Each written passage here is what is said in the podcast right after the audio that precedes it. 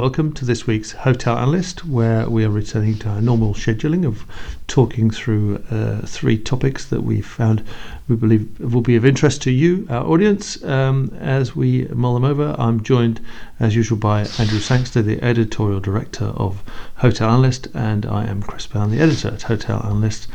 And we're perhaps straying a little bit away from pure hotels for the next few minutes. First topic we're going to look at is the hybrid accommodation market, and in particular the launch of a new concept called Live In, which has been brought to the market by Navneet Bali, who used to head up MyNinja, itself a hybrid hotel hostel format, which continues to do very well. And it does strike us that here we have an idea perhaps whose time has come. It certainly feels like here is potentially a new niche in the accommodation marketplace that feeds into some of the other themes that are around in the market, certainly that around some sort of more vibrant ground floor space, more involved, more community driven atmosphere in the common areas of such properties. And Bali's managed to find a keen investor in Blantyre Capital, who are backing him in his first property, which he's found, which is ironically a former manager property in Frankfurt in Germany, which will be converting to the live-in format. Now what's interesting is that MyNinja meantime continues to go from strength to strength. Bali's told us a lot more about what he's going to be folding into his MyNinja Plus format, which he's called Live In, and that will include hostel-like rooms, it'll include hotel-like rooms, and also an opportunity to do some kind of extended stay offer as well. And meanwhile, in the kind of common areas, he's looking to bring in restaurants, cafes, but also some co-working space too. So ticking all of the kind of on-trend boxes, I guess it's fair to say, and we wish him very well. Indeed we do, Chris. Yes. Is it MyNinja or Meininger? I know, I don't know if I'll get muddled up, actually. You know what, probably depends which end of Germany you sit. Okay, yes, there you go. As usual, you're far more linguistically able than me. I think we should tell listeners that we are we're always multinational on this podcast, because you sit in Wales, I sit in England, I'm in Cambridge, and you're in Cardiff. But today we're even more. We're stretching it even further. Yeah. Yes. The it's because I'm down in MIPIM in the south of France. I'm actually staying in Nice because I'm too tight to afford the accommodation prices in Cannes, actually, during MIPIM. Because even though it's a yes, and you're even further down indeed. You're down in Tenerife, which although actually claims to be Spanish, is actually, you know, off the African coast, so very near Morocco. So, yeah. Indeed. Yes. So here we are doing our bit to improve the lot of the travel sector.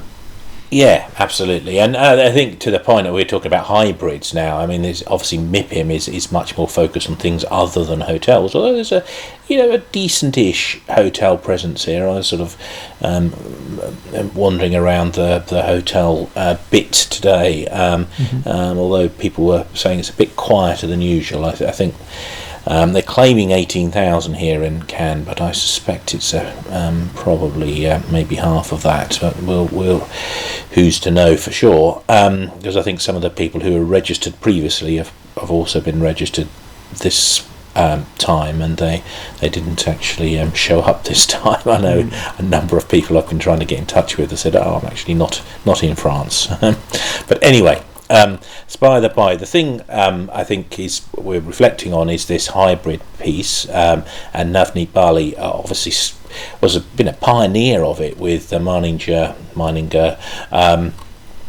hostel hotel hybrid thing.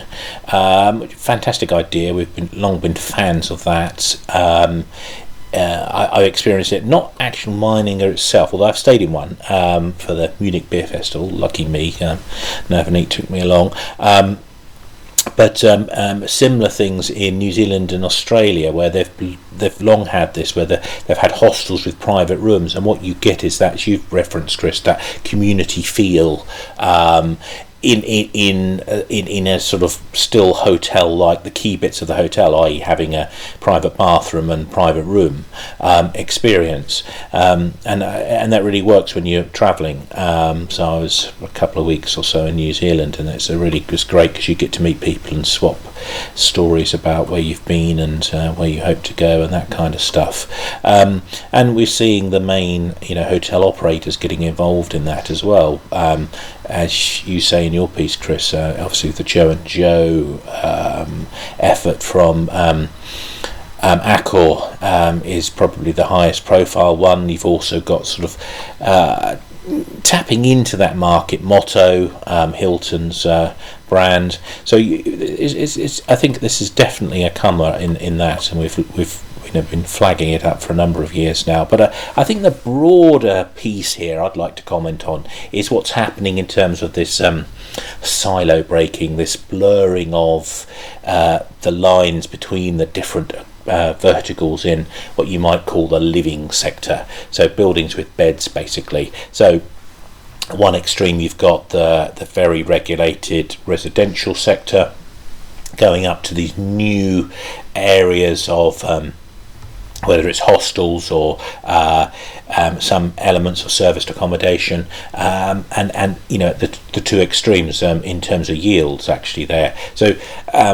and we were going to go on in a moment to talk about student accommodation, but it's noticeable that student accommodation in terms of its yields are still higher than for leased hotels, for example, which is quite interesting. But everybody wants to chase the residential yields. If you're an existing investor with assets and looking to exit, you want to buy in at the high yields and sell out at the super low yields to maximise your return. And there's a number of people focused on that. We've looked at some of these other new entrants and these new subsectors that are chasing the keener yields. I know the Brookfield back Eden, they're very keen to sort of highlight the fact that extended stay has very similar characteristics to residential, and in terms of its resilience, and yet it is still yielding like it's a very new area in accommodation and yields which aren't even as tight as leased hotels. So they're very keen to focus and push for that for understandable reasons. So everybody's trying to access this sort of keener yields piece, and I think the message that comes out from this hybridization is how capital providers, whether it's debt or equity, need to start thinking about how they structure their businesses, because that's still very siloed, particularly in the lending community, less so in private equity as you might expect, but even there you've got teams that tend to be sort of student accommodation specialists, where I think increasingly we're seeing people who are now playing, and not just in student accommodation, but looking at opportunities elsewhere in adjacent sectors to student accommodation. And if you're in debt, if you're in equity, you need to think about how you can actually provide for those players like that, who are often the innovators, the ones who are going to be some of the best people to be backing. And let's turn to student accommodation in a bit more detail and have a look at that sector, because it seems to be certainly a sector that's bounced back quickest from the pandemic hiccup. And students are back in campuses, they're back studying person to person, because that's the way they like to do it. They really didn't enjoy their lectures on Zoom, and that's great news for all those providing student accommodation. The market has got back, in terms of operational performance, to close to its pre-pandemic levels. And investors are continue to love the fundamentals of the sector. They like the fact that you get very high occupancy, you get a lot of return from your assets. They also like the look of what they see down the track, which in most of European markets they still see far greater scope for more and more students to be coming to university over the coming years, and continuing to pay handsomely for staying in nice, comfortable student accommodation that's purpose-built, rather than in some damp, grotty student dive that perhaps you or I, Andrew, might have stayed in when we did our time in the student world. So also because of all this sort of investor interest, there's also a lot of sieving and slicing and dicing of portfolios as certain businesses decide they want to head for the cream of the crop, and others are much more happy to get into market by buying in perhaps more of a mixed bag portfolio. So some big money out there, some big private equity players getting in and shuffling the packs and also trying to pull together some substantial consolidation so they get much more scale economies. It's a world which I still don't really profess to completely understand how or why it keeps on going up and up and up, but that's what it's doing. Yeah, it is. And, you know, to your point about big deals, I mean, of course, it had the biggest, in 2020, it had the biggest ever private sector real estate deal in the UK when Blackstone bought IQ off Goldman Sachs and Wellcome Trust, £4.66 billion. So a chunky deal indeed. One of the fascinating things I find about looking at different sectors is the parallels between them. So obviously, as a hotel specialist, I always like to look at where are the parallels with hotels, and if you look at, say, student accommodation has done really well in accessing some bits of the capital market. So it's until recently it had three REITs in the UK. I mean, one there was a take private GCP, which you talk about in your piece, Chris. But I mean, certainly we don't have any dedicated hotel REITs in the UK at all. So it's partly this reflects the fact that hotel ownership in the UK is very diverse. Lots of smaller players. There's few players big enough to list, and those that are big enough don't want to. Frankly, they're happier being private. But it's interesting that we've got this take private now in the sector. So Scape Living has done the deal. In actual fact, IQ took on 40% of the assets of GCP. But Scape Living is founded by the same person that set up GCP. Interestingly enough, Nigel Tay, I think it is Taee. But what you see in Scape is a vertically integrated owner, operator and brander of student accommodation. Again, an interesting parallel that's going that way at the moment within student accommodation, where, of course, we've had this separation within hotels. GCP used to be a pure real estate investment play, with Scape as the manager of the business. It's interesting details in terms of the management fees. Scape was charging 4% of total income and 1.25 of net operating income to run the PBSA for GCP. But I think, you know, so we've got the management contracts piece in student accommodation, and there's, I've heard a few whispers in terms of franchising, which is fascinating. And maybe in a few years' time, as we get people like Scape, as they evolve into fully fledged branders of student accommodation, maybe we'll see that bricks and brains split, that separation of the propco and the opco again, and see dedicated brand companies that actually deliver a better return on capital, like the asset light hotel brand companies. So maybe we'll see a bit of that, and then maybe also once we've got that, of course, why couldn't we see hotel brand companies jump into the student accommodation game too? I mean, you know, wouldn't you have liked to stay at a Hilton, Chris, when you were at university? Yeah. Well, and interestingly, one or two of those who are active in the student accommodation market are already talking about diversifying their portfolios, perhaps by getting into some pure rented resi, perhaps for those postgraduates. You know, if you've enjoyed staying in our apartment when you're a student, then how about we migrate you into one of our longer term rental apartments for when you've graduated and get your first job in the that big city. So yeah, well, that's the whole co-living piece, isn't it, which actually Unite, one of the student REITs, they talked about in their investor presentation, and they've got a site not far away from where you're usually speaking from, Chris, in Bristol. So that's a site, I think it's got 62 build to rent units and 431 beds individual rooms in the student block. So it's a mixed use scheme with that. So, and that they list young professional renters as a growth area for them, as they, so they clearly they're looking at that, as you say, that PTR piece. Again, it's back to the point about chasing those tighter yields. I suspect they're looking at what BTR is getting and saying, you know, I'll have some of that, thanks. And of course, mainland Europe, the Student Hotel is as a brand is busily developing sites where they typically combine some student accommodation with some kind of service department living alongside co-located, an interesting model.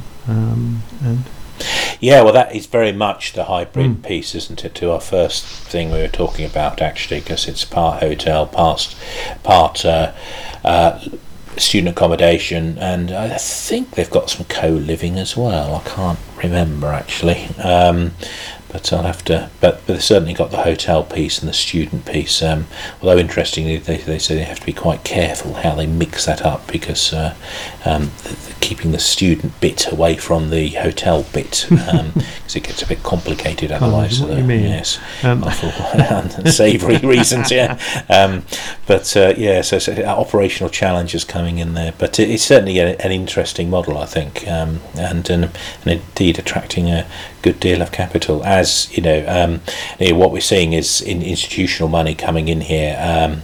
The Dutch APG in particular, the Dutch pension fund, has been, you know, the big backers of these new concepts, whether it's stuff like Citizen M, they've been big supporters of, but they're coming in. You're seeing, obviously, Student Hotel is headquartered out of Amsterdam as well. So we're seeing they're real pioneers in this hybrid piece, I think, the Dutch. So they're certainly, it's interesting how that is evolving, and I think we're going to be hearing a lot more about it, I think, because there's going to be some quite significant success stories coming out of this. So with the serious money backing it now as well, it's getting more and more interesting. Now, one of the publications that we love raking through on an annual basis when it pops out is the Hot Stats report on the global hotel markets. This year's Profit Matters report probably sets a slightly different tone to normal, because normally Hot Stats is poring over marginal single figure percentage gains and losses in markets, in occupancies, in RevPARs, but of course the last year they've been putting some substantially different plots on the graph to do with some sort of recovery, and then some sort of backward movement as Omicron appeared, perhaps. The whole degree of the of change in the last year has been substantially different, and of course we've all been watching as a whole new raft of complications came over the hill in terms of labour shortages, cost inflation, and so on. Just as, you know, the sector's fighting to rediscover its customer base and get some revenues through the door. So the Hot Stats report looks at what's behind us, but also what's going to carry on pushing through this year to upset things. And you know, what's one of the remarkable things that sort of comes through from this report is how strongly hotels have held on to their rates. Ironically, actually, their probably rates look a little better than they might well have otherwise been, because of the lack of the return of those famous discount customers, conference and corporate bookers, tours and groups and so on. But the other big deal is how the occupancy has started to come back, and the Hot Stats report runs around the world and points to different regions, looking at the degree to which they've recovered during 2021 and the extent to which that recovery will continue and get back to some kind of new normal during 2022. So there we go. It's an interesting read. What takeaways did you get, Andrew? Yeah, well, I mean, as you say, it's the challenge it has is historic reporting, which, as they say in investment circles, past performance is not necessarily a guide to the future, and that's that is a problem. But I mean, the other cliche is, of course, history is not about repeating, but it at least rhymes. And I guess you're looking for the rhymes that are there within that history piece that they're looking at. I think I mean, because Hot Stats comes out at a, you know, on a weekly basis. I think it's at least weekly. There's probably even some daily reporting going on, I think. I don't know. But it's certainly more often than annual. It's just that the annual publication gives you a chance to sort of take stock of where we've been and so forth. I mean, what I looked at, I thought what was intriguing, well, not intriguing, but just confirmation, really. Like luxury hotels, they had a dreadful Q2 2020. They lost huge amounts of money.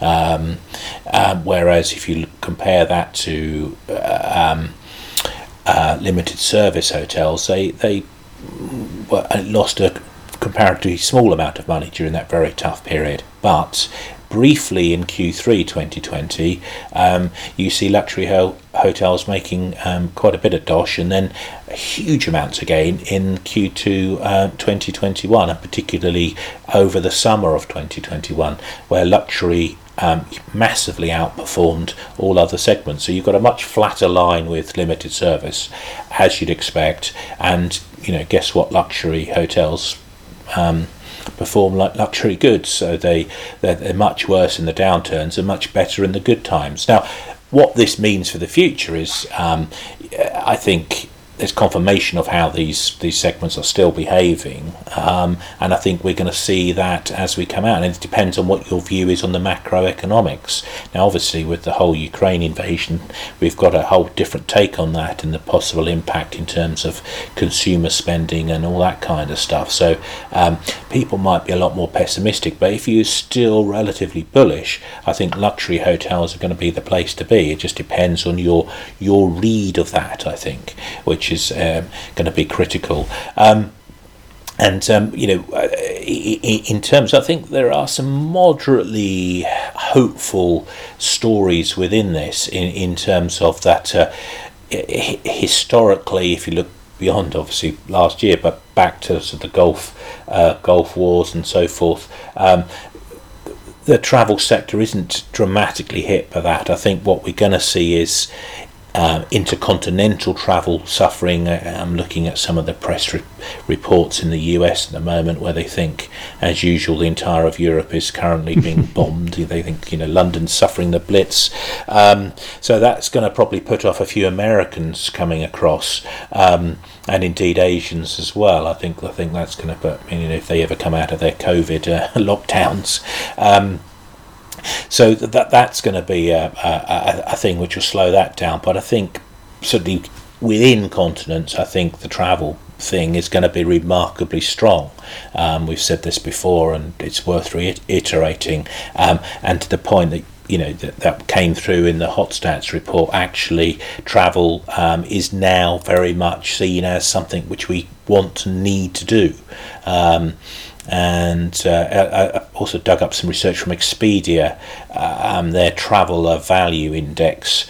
They interviewed 5,500 people across a range of countries, from Mexico, US, Germany, UK, and what they found was that you know, the received wisdom is that we're going to be travelling less. That they actually said that what was trending in their research was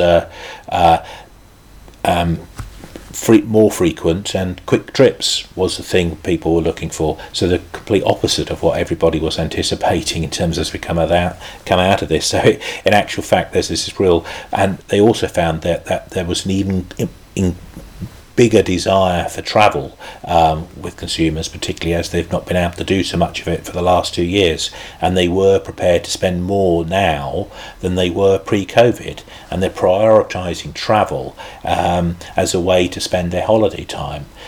So this whole trend toward experiential, away from stuff, towards doing things and having experiences is very much, I think, to the strength of our sector, and is going to come through. And now, time for our weekly 5-star and no-star awards. I think you're going to combine the two this week, Andrew. Yeah, so it's an interesting one. So we wrote last week about Ukraine. We did quite a lengthy piece, a very difficult piece to write, and I do encourage you. I made it available on the LinkedIn, and it's free to access. You can just go onto our website and look at it. I do encourage anybody who's listening that hasn't read it to have a read of it. But it was picked up by a New York Post journalist. She dropped me an email, sort of said, what's going on here, and her angle was very much, and why aren't hotel companies coming out of Russia? And I think the five-star piece really is about the responsibility and the attitude of hotel companies towards their staff, towards their guests, towards their owners, saying, look, we've got to be careful here in what we're doing. And despite all of this, what we have seen is a shift by the hotel companies to say, look, we're not going to do development, we're not going to take on new business in Russia, but we just got to be careful with what we do have. I think the no star comes, I think the problem is I just don't think hotel companies are reading the public mood very well at the moment, and I think they should have made a louder and clearer signal that they were exiting the country, Russia, and that they were going to sort of come out and sever ties, and that any ongoing commitments in Russia is purely about winding down what they've got there at the moment, and managing those existing relationships, and make it clear that this isn't they were staying there not to make money, but staying there to ensure that there was a orderly exit, rather than just abandoning their staff for guests and owners. And I think the communication piece wasn't too great there, and it was interesting. For example, in the New York Post piece, I referenced particularly Radisson because they're Chinese owned, and I was just speculating whether Radisson being Chinese owned was going to be less likely to respond, and Radisson reacted to that and said, look, we're coming out just as much as all the other hotel companies are. We're not going to be expanding anymore in Russia. That this is a step too far for us as well, despite the Chinese ownership. Interestingly, though, I did ask that PR that contacted me. I said, is this a Radisson Hotel Company statement, or does this apply equally to Xinjiang? And she was quite clear it was a Radisson only statement. So make of that what you will. But difficult times for everybody for that one. But I think communication has been probably the no star piece, but the commitment and the sense of community that hotels do have, and sense of responsibility, I think, is definitely a five star. And on that slightly complex note, we'll leave you plenty to think about and say goodbye for now.